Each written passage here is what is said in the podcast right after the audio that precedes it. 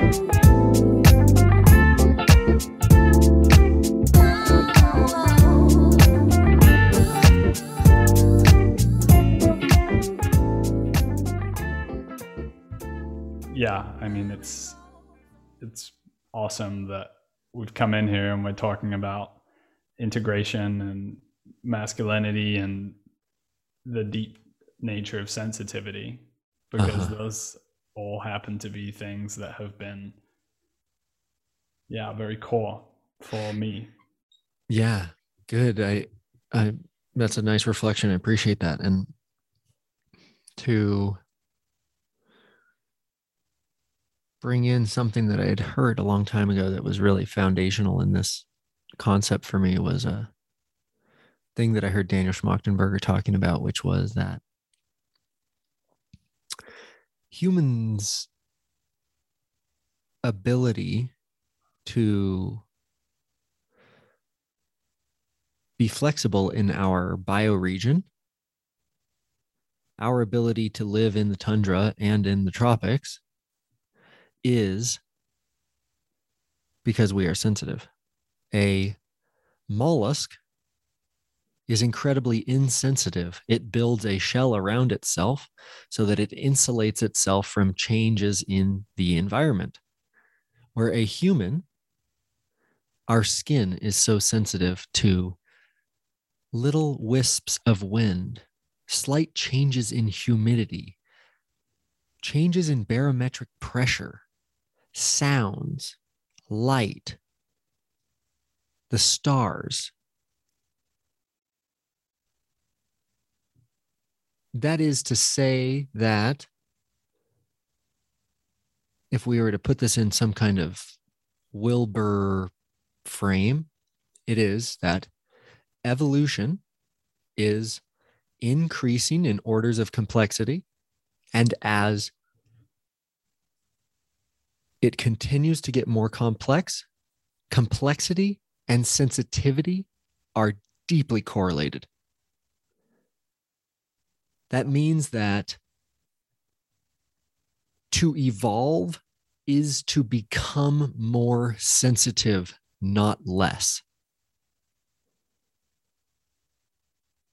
So, if we want to evolve as ourselves, as men, it's not that we toughen up and harden to the world, it's that we soften and we open to the world. And collectively, it's being asked of us. You know, it's being asked of us over and over and over to increase our sensitivity. The way that Jordan has kind of put it is that it has become clear that our level of care is now way higher than it once was. And now it's existentially requisite that we have that level of care. It's like the collective soul has gone from a whisper and it's getting louder and louder and louder until it will scream in our faces. And at some point, we won't be able to answer it at all. We won't have the biological ability to answer.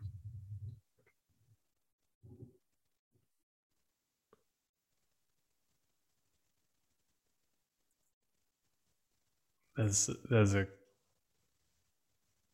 sense of that that whisper turned scream is is being muffled in a in a real sense and not just the sense that we uh, those people who are let me put this to words it's not just that there's a scream and it's muffled and we're not able to give expression to it. It's that we are not in touch with the place from which the the the depth of feeling that that we're calling that scream that uh, the deep, source the source of the whisper the source of the scream precisely Yeah. it takes a deep sensitivity to be able to put your finger on that, to hear that. And we've been as children, we're we're in touch with that. We're in touch with what's real for us. It's like, do you want macaroni and cheese? It's your favorite food. You're like, nah. I don't know. I don't know why. I don't want it. I don't want it. Where now it's like someone makes us our favorite food. They're like, here's your favorite food. You're like, oh, thanks. And you like eat it because you like want to be polite. Children are like, well, I don't I don't want it. Get that shit away from me. I also as I make the analogy that we have a whisper that can turn into a scream, I have to delineate that the scream is never angry. The scream is never actually screaming. To scream as a human is to have passion, but I tend to think that the sound of the universe is absolutely indifferent. It is absolutely indifferent. The one of the on Saturday with this big acid trip, one of the craziest parts of it was I had this nonstop auditory hallucination that was the sound of existence. The Oregon coast where I was is extremely tumultuous and big waves crashing into rocks, turning stone to sand. And so this deeply ominous sound that sounded like a hundred airports and a hundred freight trains and a hundred semi trucks all full throttle, just this crazy gnawing, gnashing, churning, tumultuous, the sound of existence, this hum, this, it was like the belly of the beast. And that sound was incredibly loud, but it was not angry. It was loud, but it was not angry. It just was. The, the sound of our soul is never angry that it's been neglected. We develop a sensitivity, and as our sensitivity builds up, sometimes we build up tension in our sensitivity that we're like, we know we need to be more sensitive. We know we need to be in more alignment, but we're not doing it. And our sensitivity actually becomes the thing that is resentful. And it's like, listen to the voice, listen to the voice, listen to the voice, listen to the voice, listen to the voice, listen to the fucking voice. That's the part of us that will scream. But the voice is indifferent. The sound of existence is indifferent. right? It has no judgment. It's just, it's Mm. purely observational. It has no judgment. It's not good or bad. Listening to it is not good or bad. It just is. The sound of existence is indifferent. Hmm. And the sound of existence in nature, the sound of the waves crashing over and over and over, the sound of a waterfall that has no end is not good or bad. It is the same as the sound of our own souls. The sound of existence in nature and the sound of our souls is one and the same. That's the source. That's the thing. That's the fucking, that's the thing that we're trying to listen to. That's like right relationship with reality, right? It's like those are really big waves and will drown you indifferently. The waves aren't angry at you.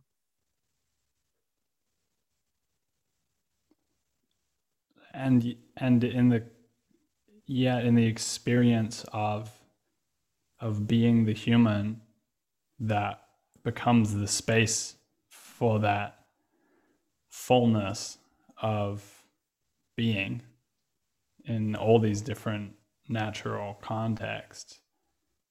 Indifferent is not quite the word that comes for me because it feels kind of without without color or um, without preference or where from my experience when i get down to the sort of deepest state of emptiness there is a distinctly loving quality to that Hmm.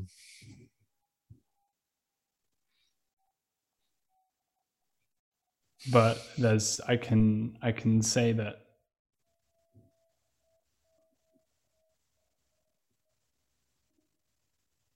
perhaps that larger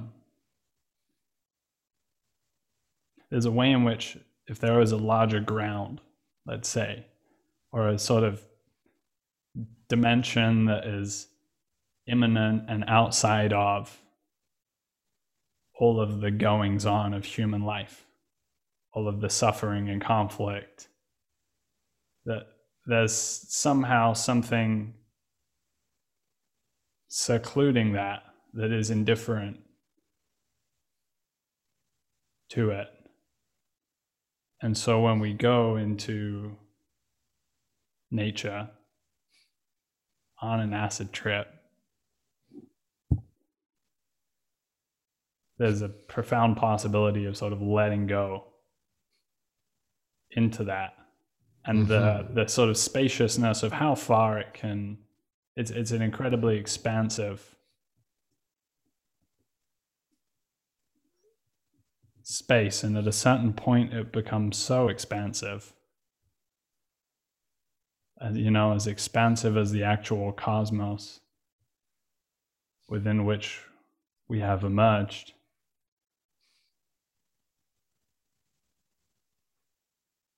Uh, yeah i can see a quality of indifference but i don't feel that it's a cold indifference Hmm, it's a warm indifference. Let me, I, I guess I can describe to you how this typically looks in my life. Hmm.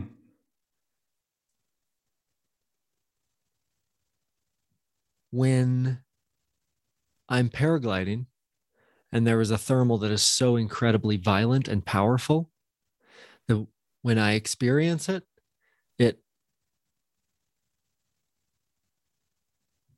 I tend to experience it as violent or scary or um I tend to experience it as you know, it's like a monster. It's against me. But that is just my judgment of reality. Because the air just is. When a surfer gets held down by a big wave, you can imagine that the surfer thinks of that big wave as angry. But the wave is not angry. The wave just is. What I'm referring to is the way that we pass judgment onto the intention of nature so often. This is a deeply mythological human process, right? We talk about the wrath of God, we talk about the Hmm. the the we talk about the wrath, but we also talk about the blessing. And you know, when a skier gets caught in an avalanche, the skier experiences that avalanche as angry, as threatening, it's dangerous. But the reality is that the beauty of the avalanche is still there. It's beautiful and powerful in its reality. But the avalanche is indifferent. The avalanche just is. The air just is. The wave just is.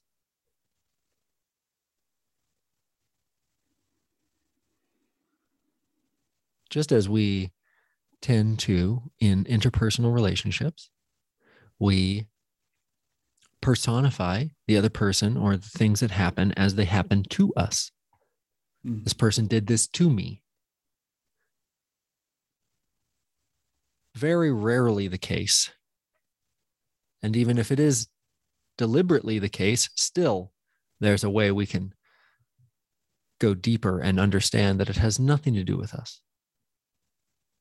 And that things are happening in existence. Existence is unfolding.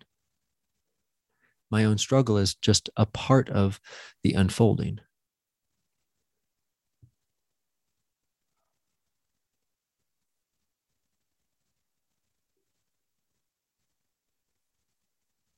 and yeah and i would say in the in in my experience it's also that whatever that that feeling might just be like oh some you know somebody didn't answer my email. And then there's a sense of like oh there's a something here. And gradually over time i've learned to to not attribute to never needlessly attribute negative intent. Aha. but feelings have to be felt Totally. and, and that it's it's our participating fully with those feelings that allows them to be sort of to flow back into the larger indifferent Mhm. um, quality of of nature. Yeah, I hear that.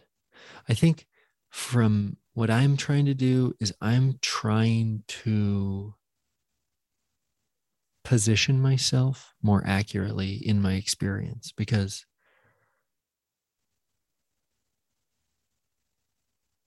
my life has been a series of successes that I praise myself for and failures that I kick myself for.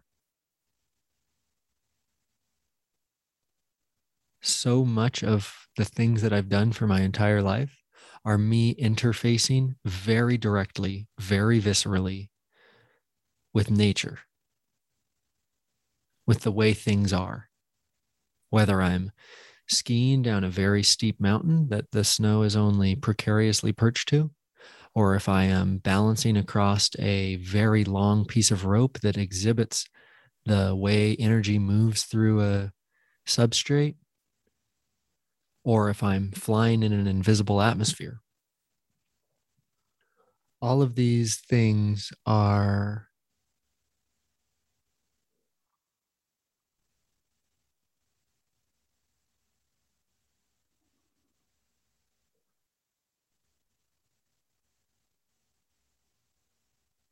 they're mediums of reality that I'm trying to come into right relationship with. And I have noticed that my personification of them as angry or bad or blessing and happy is to step away from that right relationship ever so slightly. To experience it as it is and to remove the judgment of warm or cold, positive or negative, loving or loving or wrathful. I found that that brings me into a closer relationship with the medium itself of nature. Mm-hmm. I'm not saying that that's the proper relationship. And I've also heard that sound of existence as a very loving, calming white noise hum. But I am best off, it seems, accepting that sound of existence as the sound of existence. And the feeling that it invokes in me is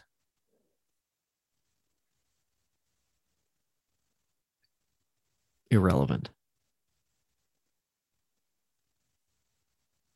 To be in right relationship with the air, to fly uh, 150 miles in a single flight is to be sensitive and aware and to be in touch with reality and the atmosphere. And to land after that and praise myself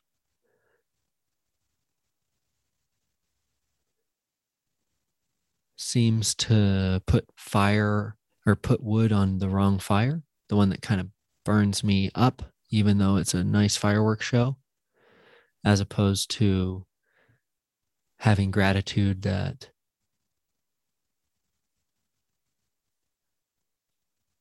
that the atmosphere was like that today.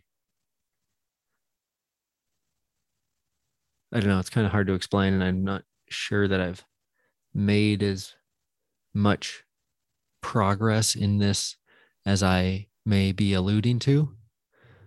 But I think I'm elucidating the bullseye as best I can where I'm trying to aim. Um, and I think that as I become more sensitive as a man, I can tune into the things that I do that are life giving, that make me feel really f- not just fired up, but really deeply like grounded and renewed. and the Mm. things that tire me. And that's an interesting analogy because it's, you know, tied to athletics. What makes you tired and what actually fills you up. It's an interesting thing. Very much. What's your uh, what's your time frame here? I do not have one. Okay, good. Can I? I just need ten minutes. I just had an unexpected visitor who's my best friend. Um, but I'm gonna leave Ten the. uh, minutes. yeah. Reconvene. okay, I'm just gonna leave it recording running here. All right. Okay, bye. Thank you. No worries.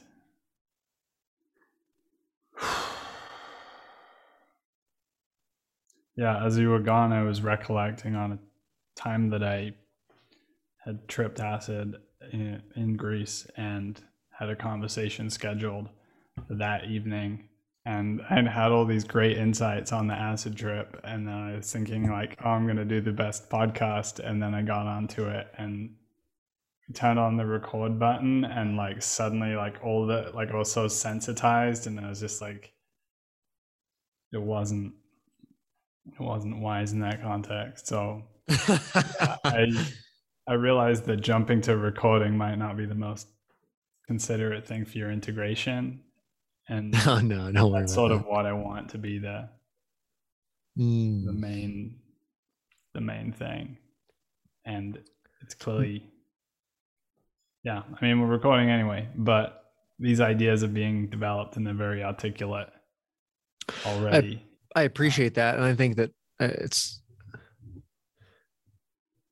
I can only have the conversation so many times. I can only say it so many times before it become before I lose my desire to talk about it.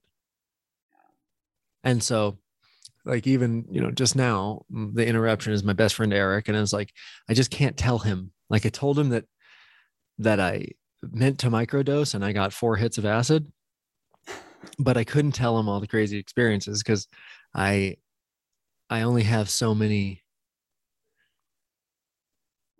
so many chances at that. So I'm happy to be recording. I'm happy to be sussing these things out and it's nice to have um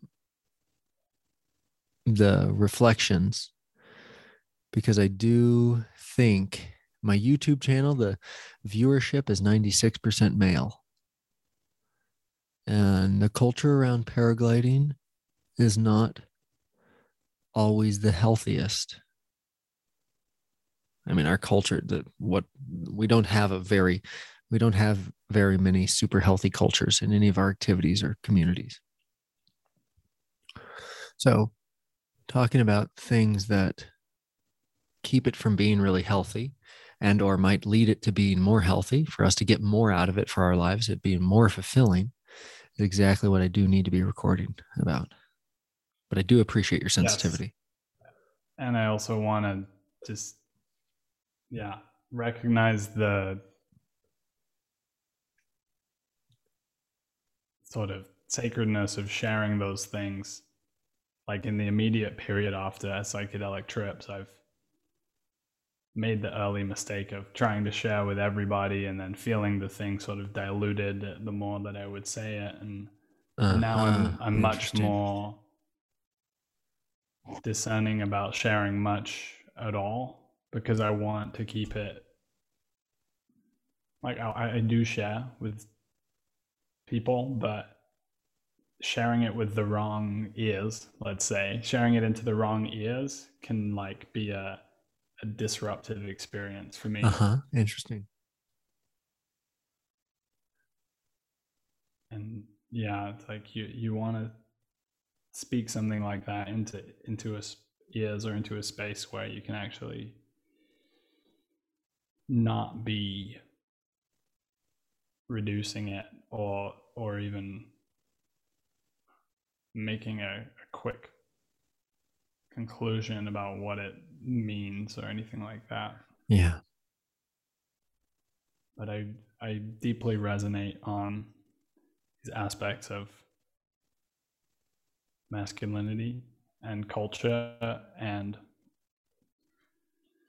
maybe I can throw a few branches in here and and see if it stokes up something. Would love that. So, yeah. Just to to build out a little bit more context because I mentioned at the start when we hit on this topic that I had been completely cut off from my emotions. Um, in a meaningful sense, I was very rational up here. That's how I experienced the world, and uh, my my tone of voice was monotone, but my emotional perception was also monotone.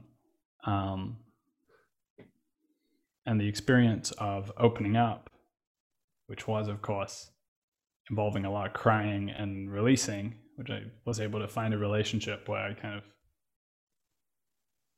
sort of pulled the plug on the, the very full bathtub um, that was sort of in my unconscious. That opened up the chest stall area for me. And with it came this whole dimensionality of perception and a felt dialogical texture to things that wasn't there before. And with that came the capacity to feel things and to feel people and gradually in the process of that I you know was exploring psychedelics and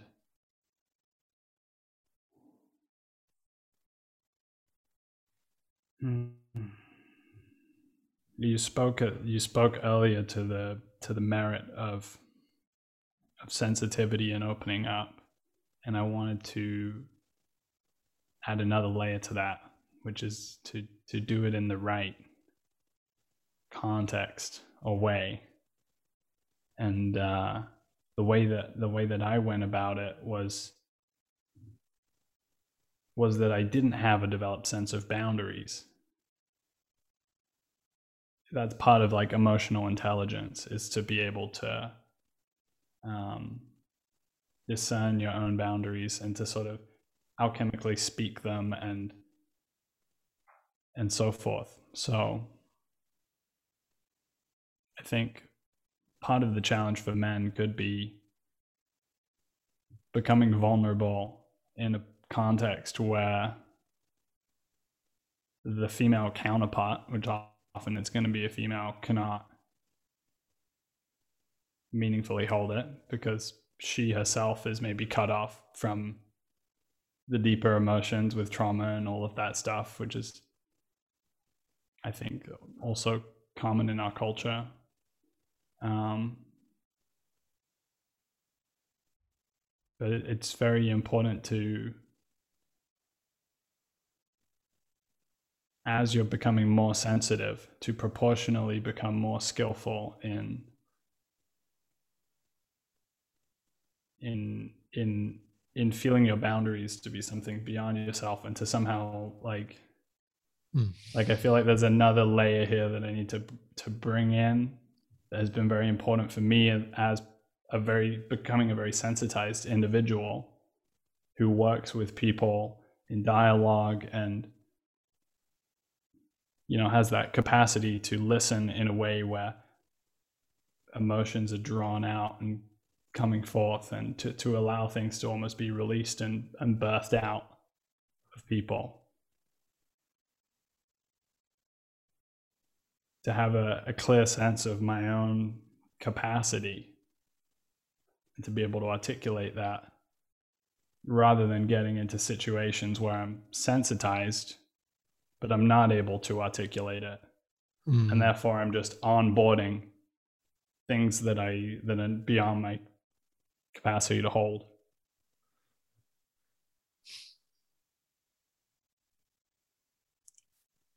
Very interesting.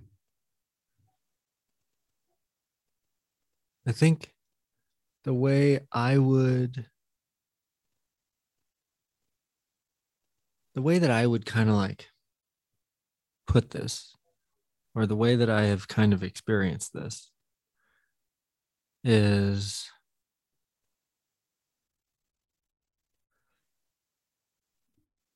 as, as you spoke there, you referred to this a, a man accepting into himself a vulnerability and developing a sense of sensitivity that he can share with someone else. And I think that below that or before that is the vulnerability with oneself. It is actually has to be acknowledged that you're feeling the thing before you could ever share it with another person. So there is this sensitivity of self to self that is completely internal, completely and totally internal.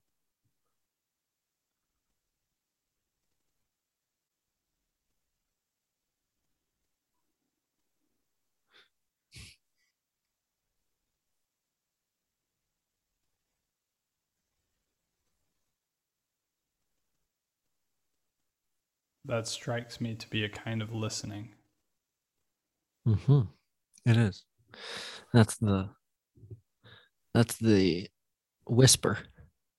That's the sensitivity.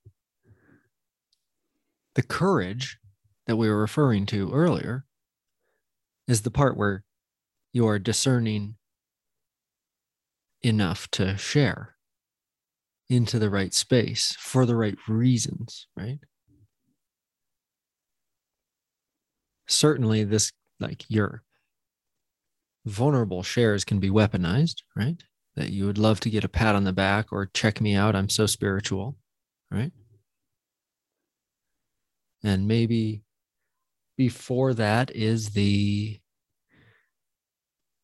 underneath that is the actual sensitivity.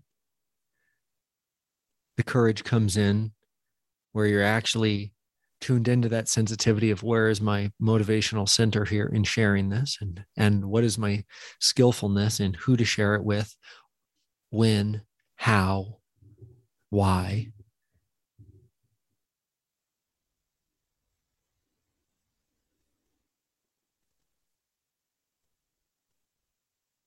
Yeah this is something i've had to work with a lot. I i would consider myself an over communicator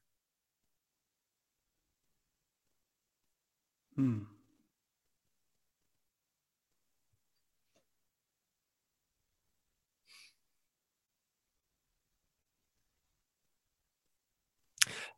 I guess what I what the other thing I was going to say was that on the path of increasing sensitivity and courage, it is very likely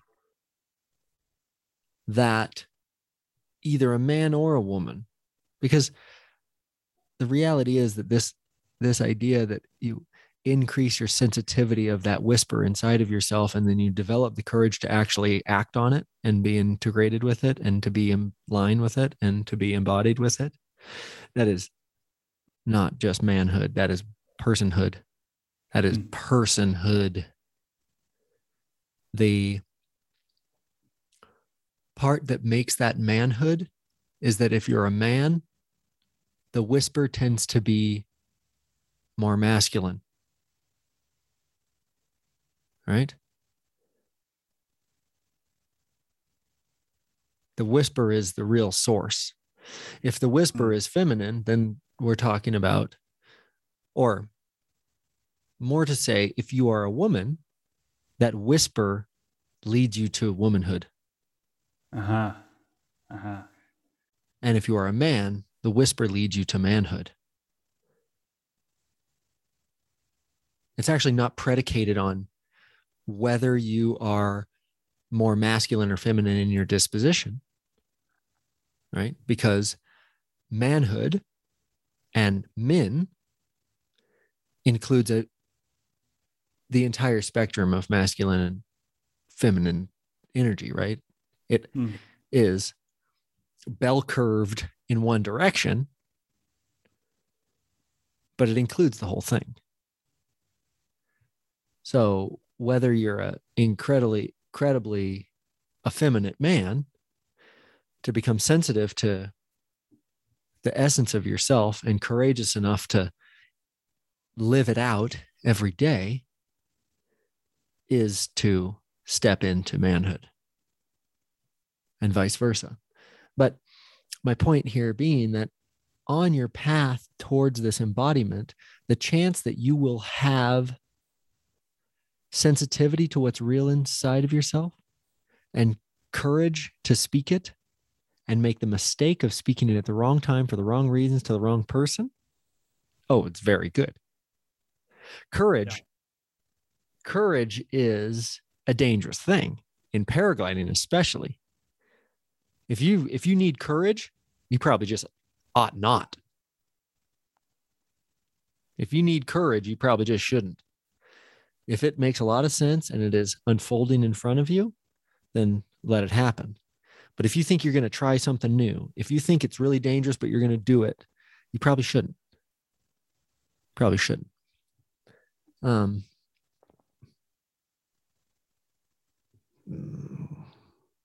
trying to put this analogy together here because obviously the courage of paragliding is something that you embed. It is something that you bite off little bit, little bit, little bit. You work through the fear to develop skills that then the skills and the courage are intertwined in the fabric of your ability and your competence as a pilot. So it's not always experienced as courage, like I'm ready, like, uh, live or die. Here we go. Is this Mhm, going to work? mhm. No, it's more like, you know, I had the courage to like start and then I had the courage to keep learning and the courage to keep trying. And there were scary situations that I like met with presence and courage and keep trying and trying and trying and trying. So the, the courage and the skill, the courage and the competence are interwoven there. Yes. And so the same analogy I think is true for interpersonal and vulnerability. There is a skill in vulnerability, and there is um, you can have mastery in it, and the mastery and the courage become interwoven. Because it's not like there are times in my life where I have to have a really hard conversation that takes courage, like literal, like where I feel it as scary, and I'm like, okay, I need to like push through this there are other times where just like my skill and practice of being vulnerable took courage on every single time. And each of those fabrics of skillfulness that I have developed in my vulnerability has also been paired with a cross woven fiber of courage. So now the fabric that makes up vulnerability for me is half skill, half sensitivity, and half courage.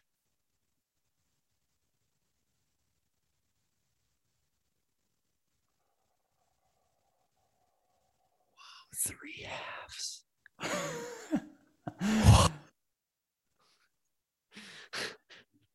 So there's a there's a few things I'd love to add to this, and It's- one is We're already at 150%. Sorry, there's no room for adding. We've already got our three. Um, this one's well from Jordan Hall actually is is the idea of infinitesimal courage, and that is an incredibly useful term in this context for re-understanding this courage of masculine vulnerability in that it shows up in very minute and small, seemingly small moments. It, it can even be a very small adjustment of like I could I could be a little more in truth here, or I could be a little more out of truth, and it might be a little more preferable. And so it can really be that um, slight.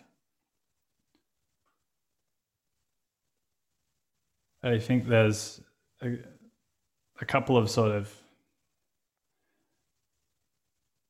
elements from my journey or stages of this process that I would, I would bring in. And I think the first one for me is the initial opening up. Um, if you are a man who doesn't have much of a felt sense of relationship to your feelings or an understanding of that, there is a blockage and you are not able to perceive it or hear it or feel it. And there will be very small moments in intimate relationship or other contexts where you begin to tap into that or you begin to sort of pull the thread that's holding that whole blockage together. And so that is one form of courage is to to be able to sort of let go of the control of the thing that you're afraid to feel, that to feel it would be inconceivable. And that's the moment when you start bawling, crying, and the somatic blockage is released. And in the release of it, following the somatic release comes the understanding of why things why why that was the way that it was. So that's sort of an initial thing which has been a huge part of what, you know, the transformation process for me of moving from completely cut off to deeply sensitized. But then there's more of a kind of in practice courage, which is more like in communication with somebody else discerning that there is a like now okay you've got in touch with some of your feelings but you have this challenge of bringing them into relationship with the world. And getting into being able to find relationship and spaces where you are able to authentically speak whatever you are discerning and have a sufficient degree of masculine masculine sort of trust held in that space that you can you can do that. And so that's what i was able to find participating in men's groups over the last year or so. I led a men's group that's just finishing up now and that has been an incredible arena of of this kind of minute courage and also growth because there's something about like connecting the inside with the outside through speech and having other people hear it it's like if i can say it here and be it in this space in this container that's sort of supportive of those risk taking moves then then I sort of become that. And I think that's a very important part of the cultural um, transformational process of getting men in relationship to their sensitivity and complexity and and capacity to really lead from the center is to have those spaces. And in in in those spaces what i've found is a mixture of sort of having like a real meditation and slowing down like slowing things down in a dialogue space so that you can have the space to listen to what's coming Mhm. and also that when you speak something that might feel risky that everybody in the group can sort of allow it to be there. But then like more recently there's been an understanding of like wrestling or like the willingness to wrestle in a very physical sense of like men in relationship with each other tend to like seek a kind of physicality. And we sort of know each other by some physical contact. And so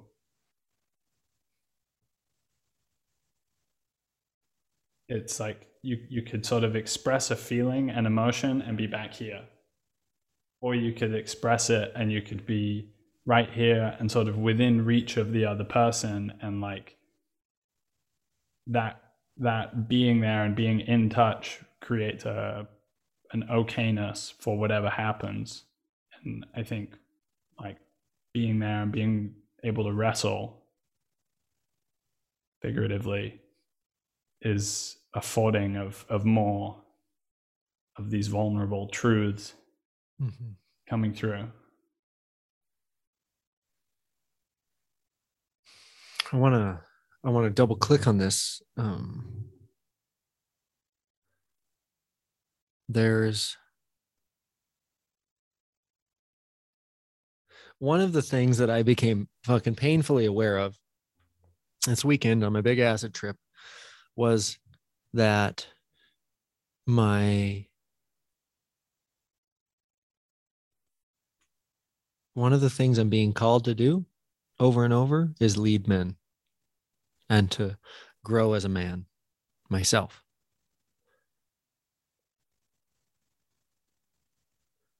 It's something that I do on YouTube with my paragliding channel.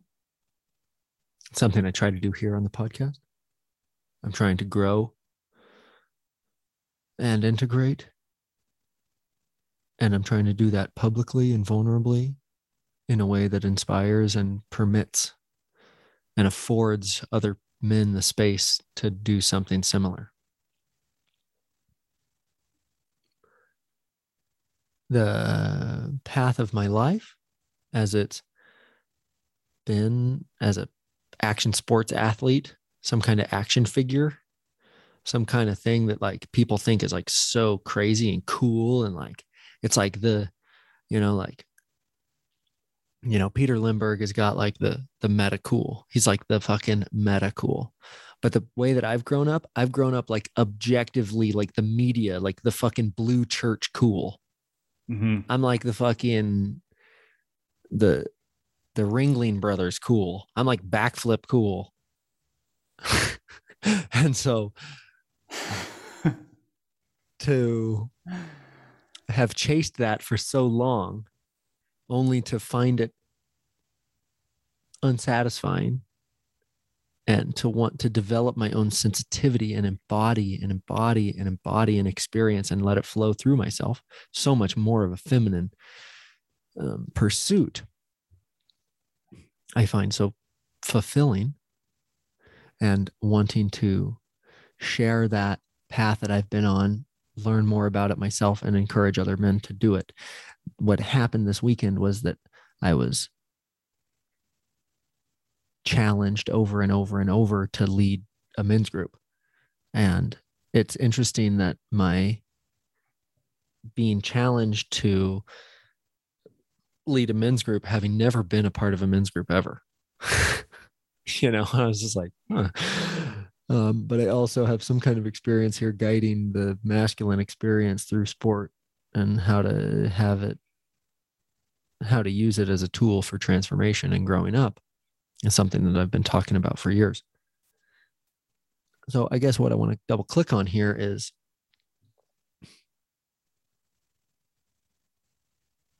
from a societal perspective, I have grown up in a time that has beat me over the head for being a man and has tried to belittle my manly traits starting in school of being hyper physical and wanting to be outside rough house play play play play play wanting to be very physical not wanting to sit still not wanting to do fucking learny bullshit wanting to create wanting to play wanting to move and wrestle and fight.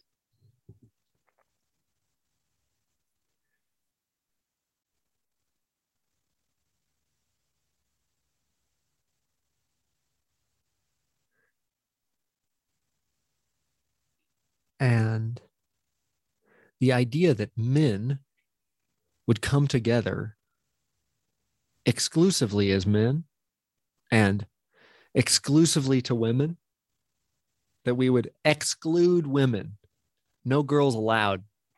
Boys club, right? One of the one of the biggest complaints of the world is that the world is a giant boys club. So to create another boys club is like taboo.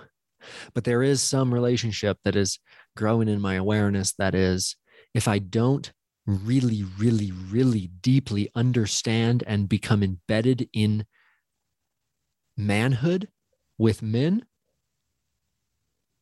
then I am likely to perpetuate the unembodied masculinity, the devolved masculinity that is purported as the patriarchy or the the global boys club.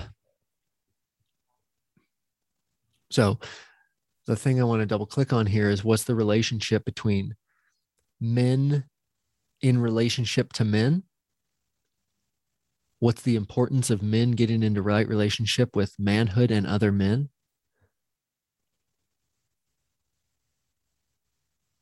As it relates to the meta crisis, essentially. Awesome. awesome question.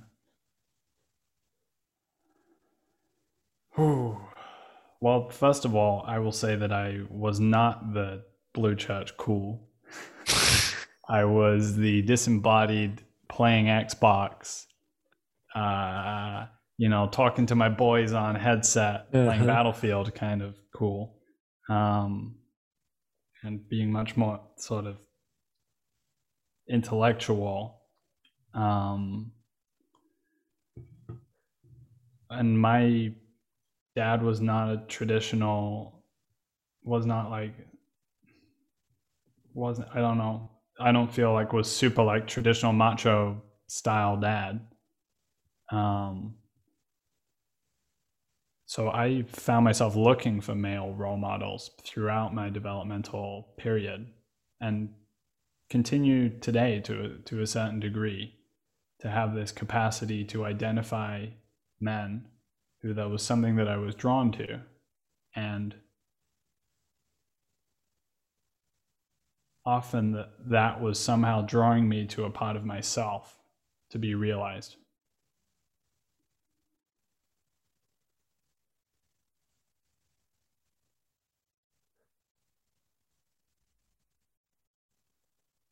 I just lost a thread, but I'm going to pull it back.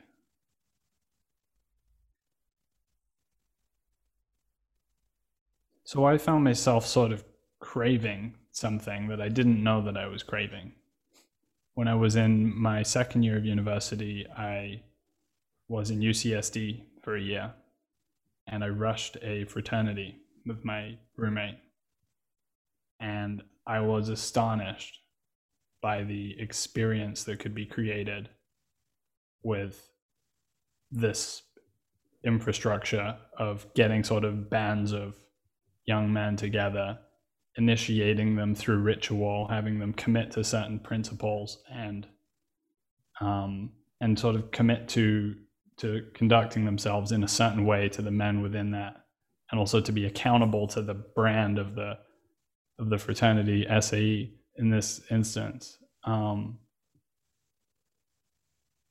and that you know that was a brief period of my life but i i came i came away from that and i felt like there was something there that i had tapped into. There was a certain male magic and i had become more somehow through the process of participating in that. Like that year was a big year of becoming for me. I had my first love lost my virginity and first acid trip and being recognized by other men being being participating in a way where you are received and respected is a huge part of healthy male development. And if you don't have that, that's that seems to me to be an unhealthy path. Uh-huh. Um, but obviously, fraternities are an insufficient model. We didn't talk about our feelings, and there wasn't really, you know, there would they they don't filter out for for bad personality traits and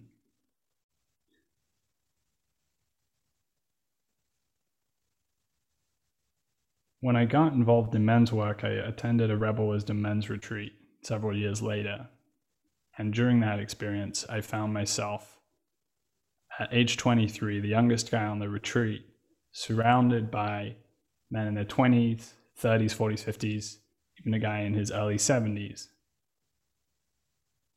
And we did all of this really typical masculine stuff, but we also did typically feminine stuff as well.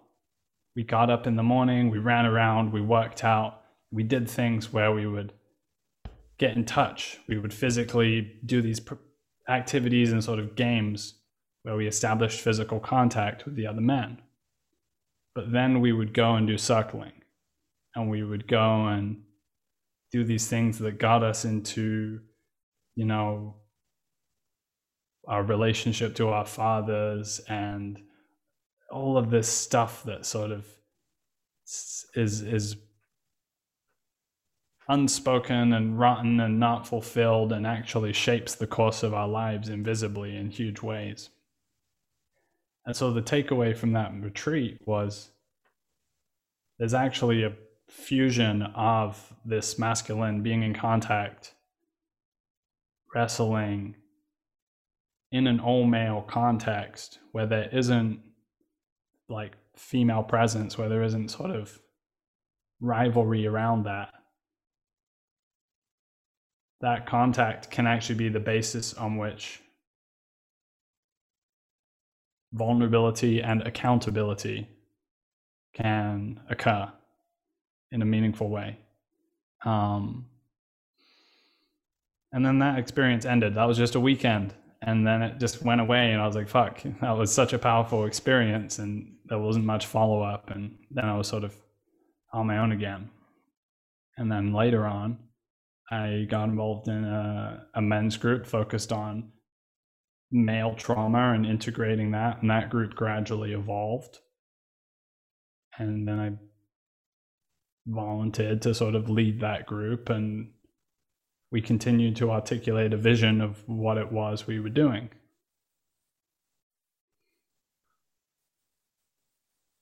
So I've, I've laid out some arc and I want you to sort of throw back to me whilst we're doing this so that I can keep connected with the with the question because I, I think we're going to have to build it out together as we go along. Mhm.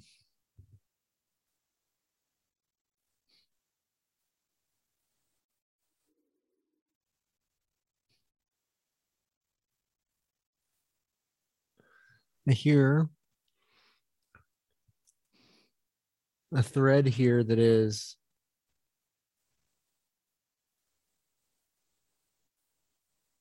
the nature of a masculine relationship.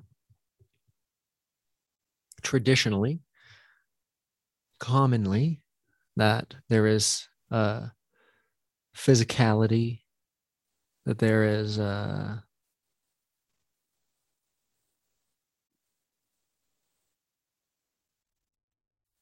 yeah a very somatic sense. There's also the part that you referred to as typically feminine. The emotional sensitivity acknowledgement and work around that.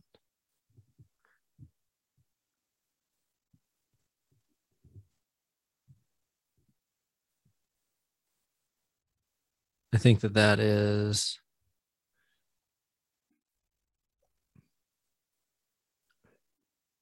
I don't know, I would call it something like incorporating all of the parts. It's getting in touch with the different parts of yourself and the different parts of masculinity and manhood in general.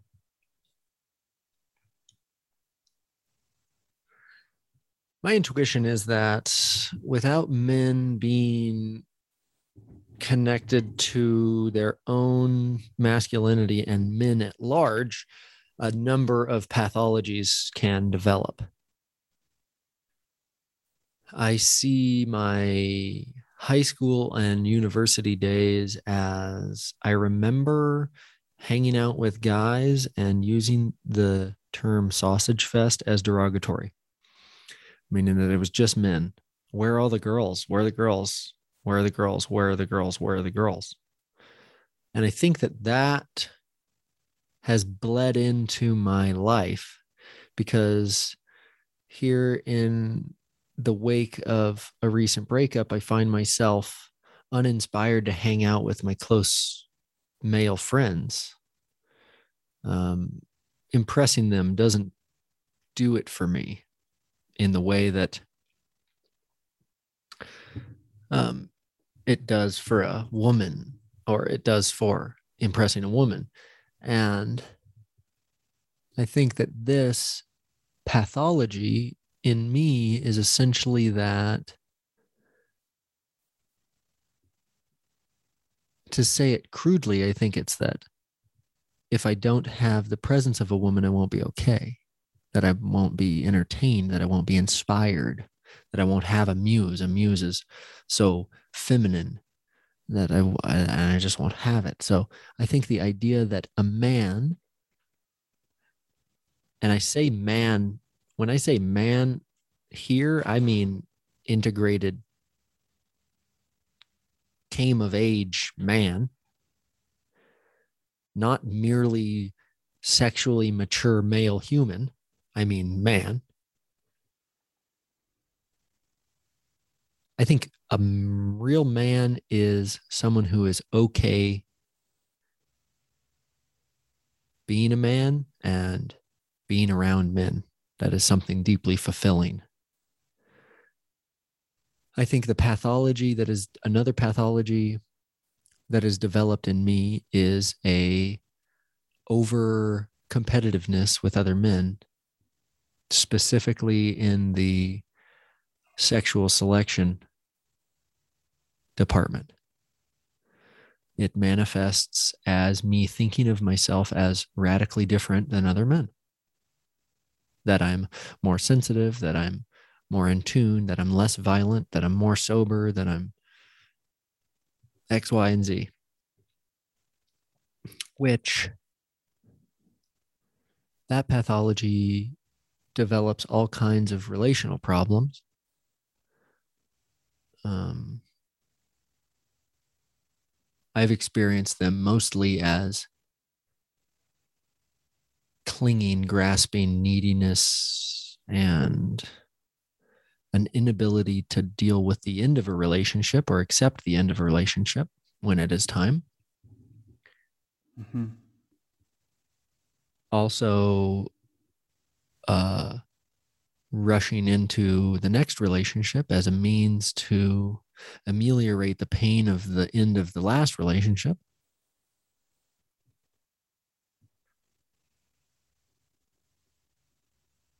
And so it's become acutely aware in me that it's time to do some men's work in my life. And that that awareness has also brought awareness to my resistance to do it, which I've had for a long time.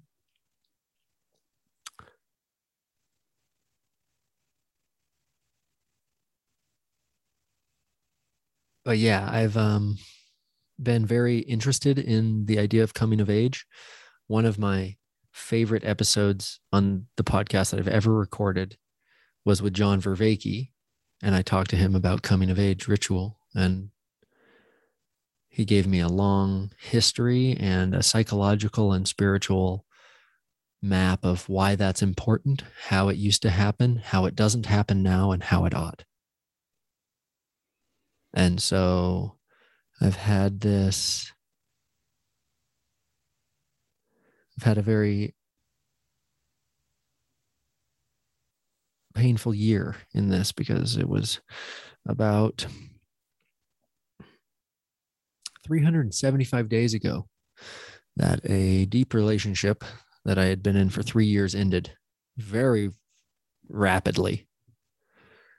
And I moved out of the house I had lived in for nine years, my entire adult life. And I signed a contract to star in a TV show and I packed up my shit, moved out of the house, and I went on a six month road trip that I was hoping was going to be some kind of coming of age ritual for myself. But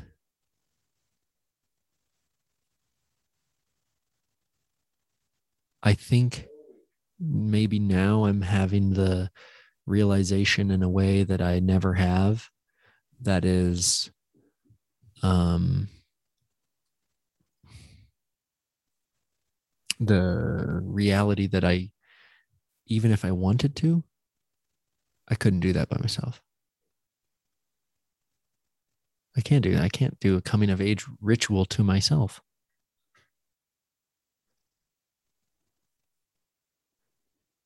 And I think I tried and it didn't work. And I felt a deep disappointment that I spent that six months trying to do that and it didn't work. And that's come to a head in the last month as a, the relationship that I found myself in ended in no small part to my own feeling of unreadiness and unactualizedness and a deep disappointment in that. And now I think I'm realizing that I tried to do it alone and I can't do it alone because I am not manhood. And to be in right relationship with masculinity and manhood is to be in right relationship with men and a community of men, not me trying to make myself as an island.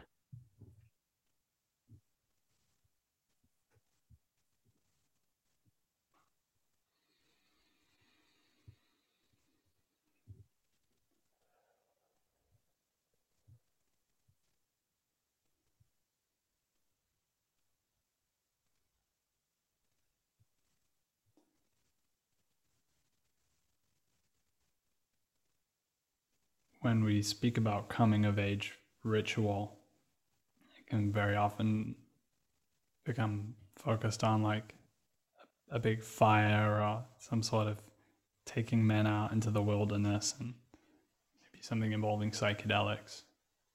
But I think that the coming of age process can actually be much more gradual and similar to that infinitesimal courage thing that we spoke about before. And so you declaring your readiness or desire or feeling cold to be involved in men's work or to be leading men is an expression of a becoming to me.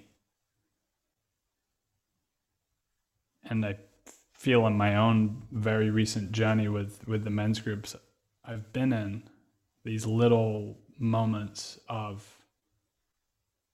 like the point at which I sort of felt like oh I could I could lead this and then to actually say that and have it received by other men that I had established a relationship with was really important and mm, I too have been deeply, deeply informed, transformed, and shaped by my relationships with a very select few women since I became an adult. And just fucking rocked my world when my first love relationship came to an end abruptly. Um, and I was probably 19 or something, and that wound was pretty much not able to be integrated. It was just I didn't have any male relationships that were capable of attending to that. And then the natural consequence of that is that we we go to the next female relationship in order to somehow to tend to to that and yeah i i recollect it being exactly 2 years from the breakup to the actual moment where I had fully acknowledged and dropped into the amount of pain that was caused by that. And I think the the obviously that the degree of love is co- correspondent with the degree of pain with the loss, but uh, I think it's also that there was such a lack of other relationships in my life that were anywhere near as deep as the one with that woman that the loss of it was so much more, um, so much greater. And I was in another relationship, in many ways, playing out and working out the consequence of not healing from the first one. And learned a lot of things and became, but also took on a lot of trauma and was in a deeply imbalanced relationship where things were happening and my capacity to communicate my boundaries wasn't there. And nobody in my life, I didn't have any other relationships in my life in that relationship where the truth of that relationship, both the intensity of the love and the intensity of the um, pain and hardship and the confusion of what was playing out with our both of our sort of traumas interacting wasn't communicated to anybody. So it went on for a long time. And when I got to the end of it and I really dropped into all of that, that was a transformative process. And out of the course of undergoing that transformation, I had to really acknowledge and realize that none of my male relationships had been aligned in a way that could have actually supported me in that, or female friendships for that matter. So,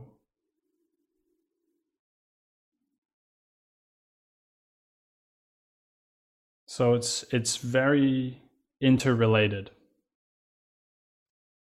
and the things that we look to and hate and despise about what occurs in relationships between men and women and the violence that can occur.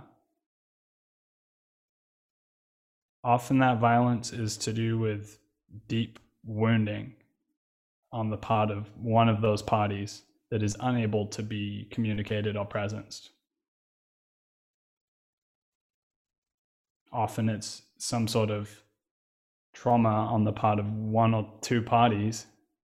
Often or not, both parties are drawn together because they have a corresponding thing that is trying to be worked out.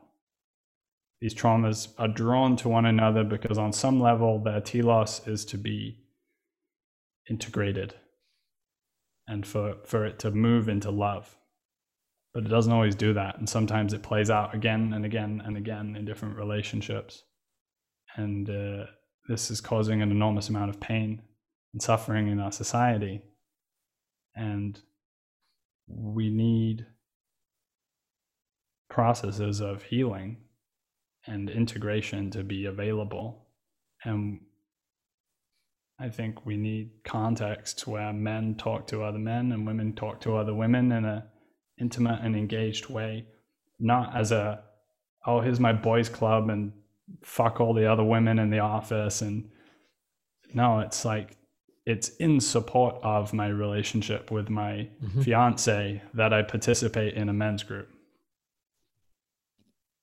They're deeply interrelated. And when we're getting to the meta crisis, I think a lot of a lot of my understanding of that and a lot of my understanding of where we are is a felt relationship through the course of what I was describing before of integrating my own trauma, of realizing, no, this roots down much further. Mm-hmm. My grandfather was in the Second World War as a young man fighting, killing Japanese soldiers in the jungle and exposed to violence against the soul. Mm-hmm. Whether it's your friend being killed or it's you killing another person. And that I don't think is isolated. And you can go further back to the First World War and the severe fragmentation and disassociation that occurred there. This stuff is very recent history, and it is the soil in which we're collectively rooted. And none of those men returned to a culture or context in which there was any room for integrating that. So it was contained, and it was contained in the home, and it would obviously come out in different ways, violently or whatever it was. Trauma is always finding its way through the family into the children and mm-hmm. into the children's children. And so my grandfather died before I was born. But I found myself in the course of this journey having this moment of somehow tapping into that deep soul wound that was there Mhm. before my own birth and having to sort of really feel that horror and to sort of let that be fully felt and to let that sort of spirit go and so my my journey with that has given me a sense of the collective ground and soil that we're rooted in as men and women and all of our relationships romantically are in deep relationship with where we are rooted Mhm. and come from and there's a whole complex drawing together and seeking of resolution and so the process of healing collectively individually in relationship between men and women is all intertwined Mhm. and spaces for men together is is an integral part of what addressing that looks like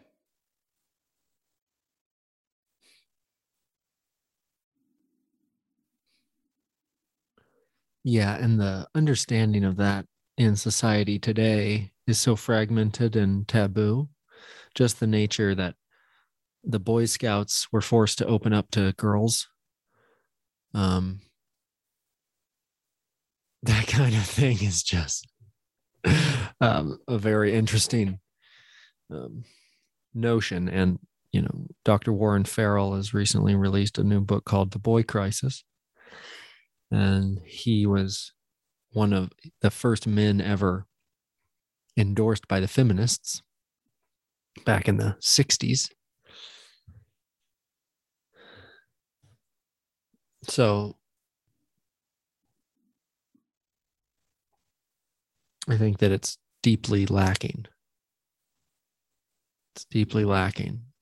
The anecdote that you gave of your relationship, the end of your relationship, being so troubling and not having any other community, male or female, I think is a deep example of the pathology that can come out of a lack of community with the sex that we are. I think that women need female community, they need sisterhood, and I think men need brotherhood. And I think that is just as deep of a human truth as we can get. It is as deep of a truth as men and women need each other as well. We have to have intimate relationship with the other sex. The other sex is represents for us the other in the most visceral way that we ever experience, it seems.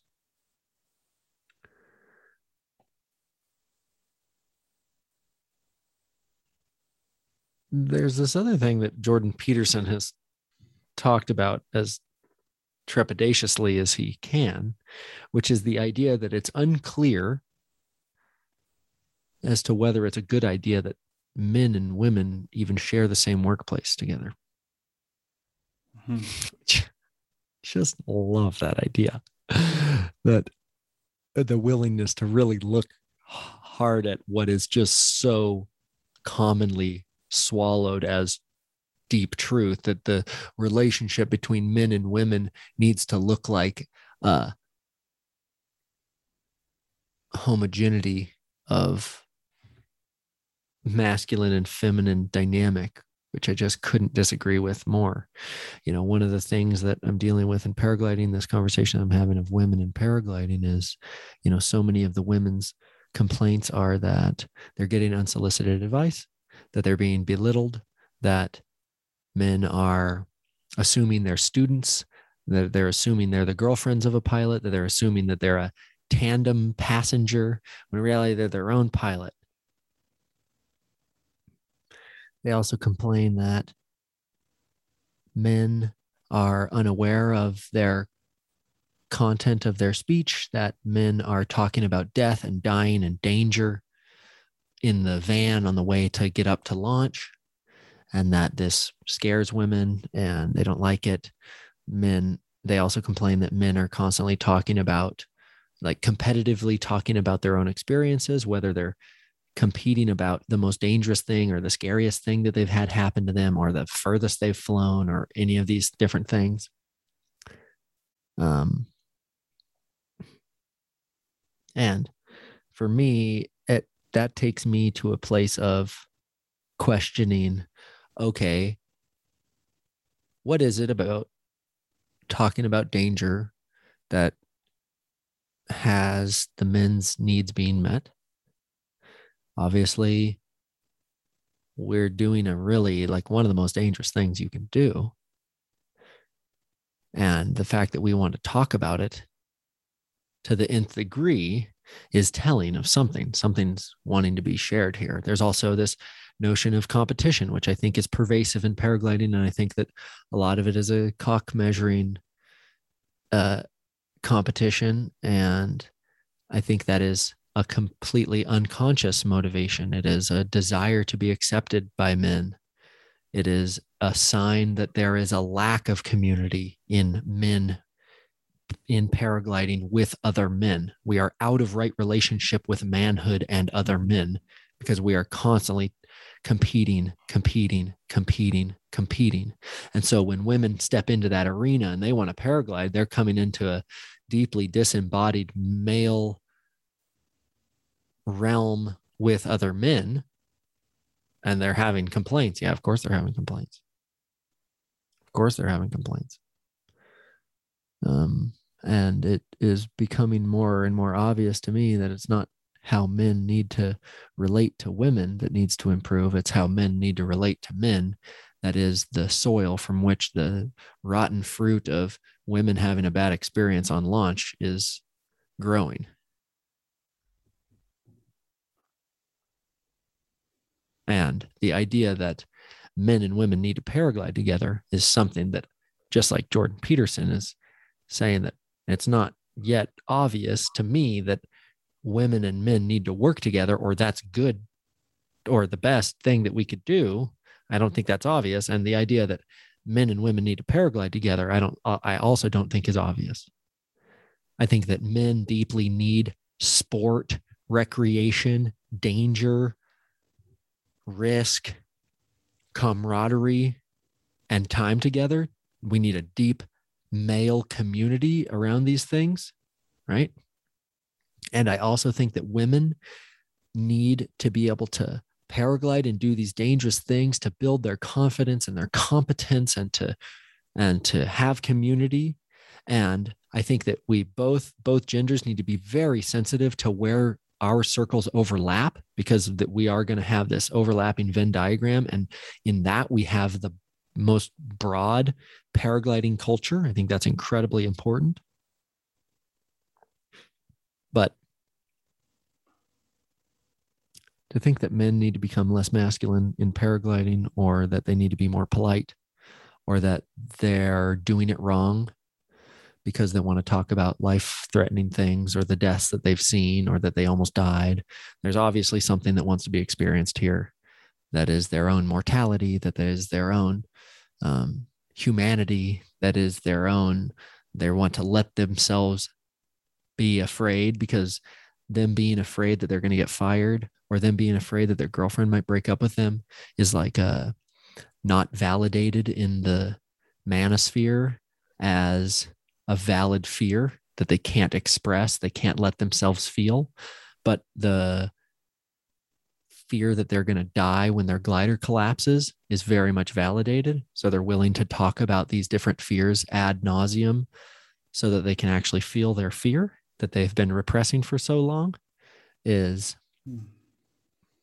um, that seems that's not even that complex of one for me to fish out. That just seems obvious. Men are they repress their fear. So when they have something that's validated by other men that they're okay to be afraid about, then they're going to talk about that over and over and over and over and over. And yeah, so I think that paragliding can be a deep arena for men's work. And I think that the people that I talk to, my audience, especially on YouTube, there's 6,000 men who are that they want to learn how to be better paraglide pilots and they want to have a good life. And the lessons of being a good paraglide pilot, I find to be incredibly salient on how to have a good life.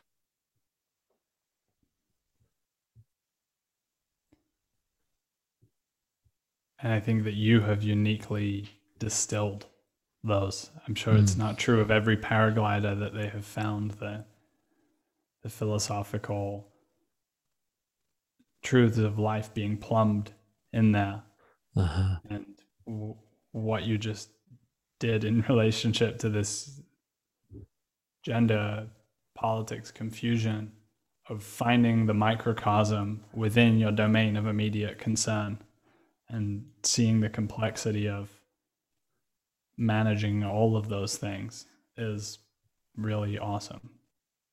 Mm, thank you.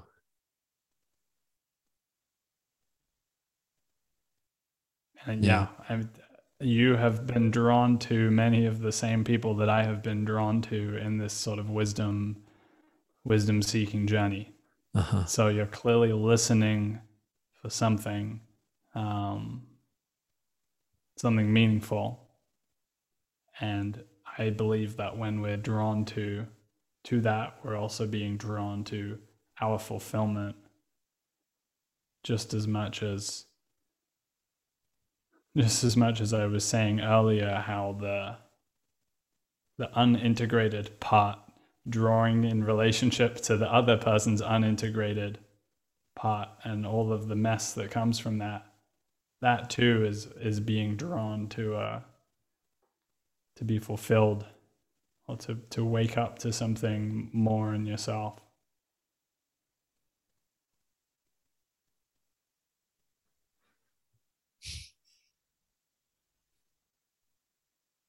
So i'm really glad that you're stepping into this and i don't know what form it's going to take yet but i'm sure that i'm sure that you can do something really valuable for people. And i think the the public conversation and the willingness to put ourselves out there vul- vulnerably and truly and not just vulnerable and like talking about vulnerable feelings but even the vulnerability of of of anger and the vulnerability of like no like saying this is not right and like that side of vulnerability as well those things are important but also what can happen in a closed community and relationships that are continuing over a period of time which is what i'm going to be doing. I'm just wrapping up the group that i've been running for 10 sessions and sort of envisioning something new and to invite more men into that to kind of yeah to to draw together these containers for fixed periods of time you know a few months and then to to let that dissolve as well. Really valuable. Amazing. I'd love to get your advice on that and to hear about the kind of tools and systems that you've used in that that you found useful. I know so many of them, right? Like I, I know of circling and authentic relating and and nonviolent communication and all these tools that I think even just introducing them to men and sending them towards the resources that I've found so useful is at the very least what I cling to in my own psyche as what validates me as a leader like this, you know. Um, so whether the men's group that I start looks like a book club to begin with, and a book club that meets once a month to do some kind of uh, circling or authentic relating, deep listening, um, emotional awareness and intelligence. I think that's kind of where I'm leaning right now, and and I also think that having myself involved in something outside of what I'm leading is I'm being called to that too. So yeah, that's interesting that it's serendipitous to hear that you've been doing that. And um, of course, there's serendipities here. Of course, there are. But um, wow, 1 p.m., two and a half hours have passed here.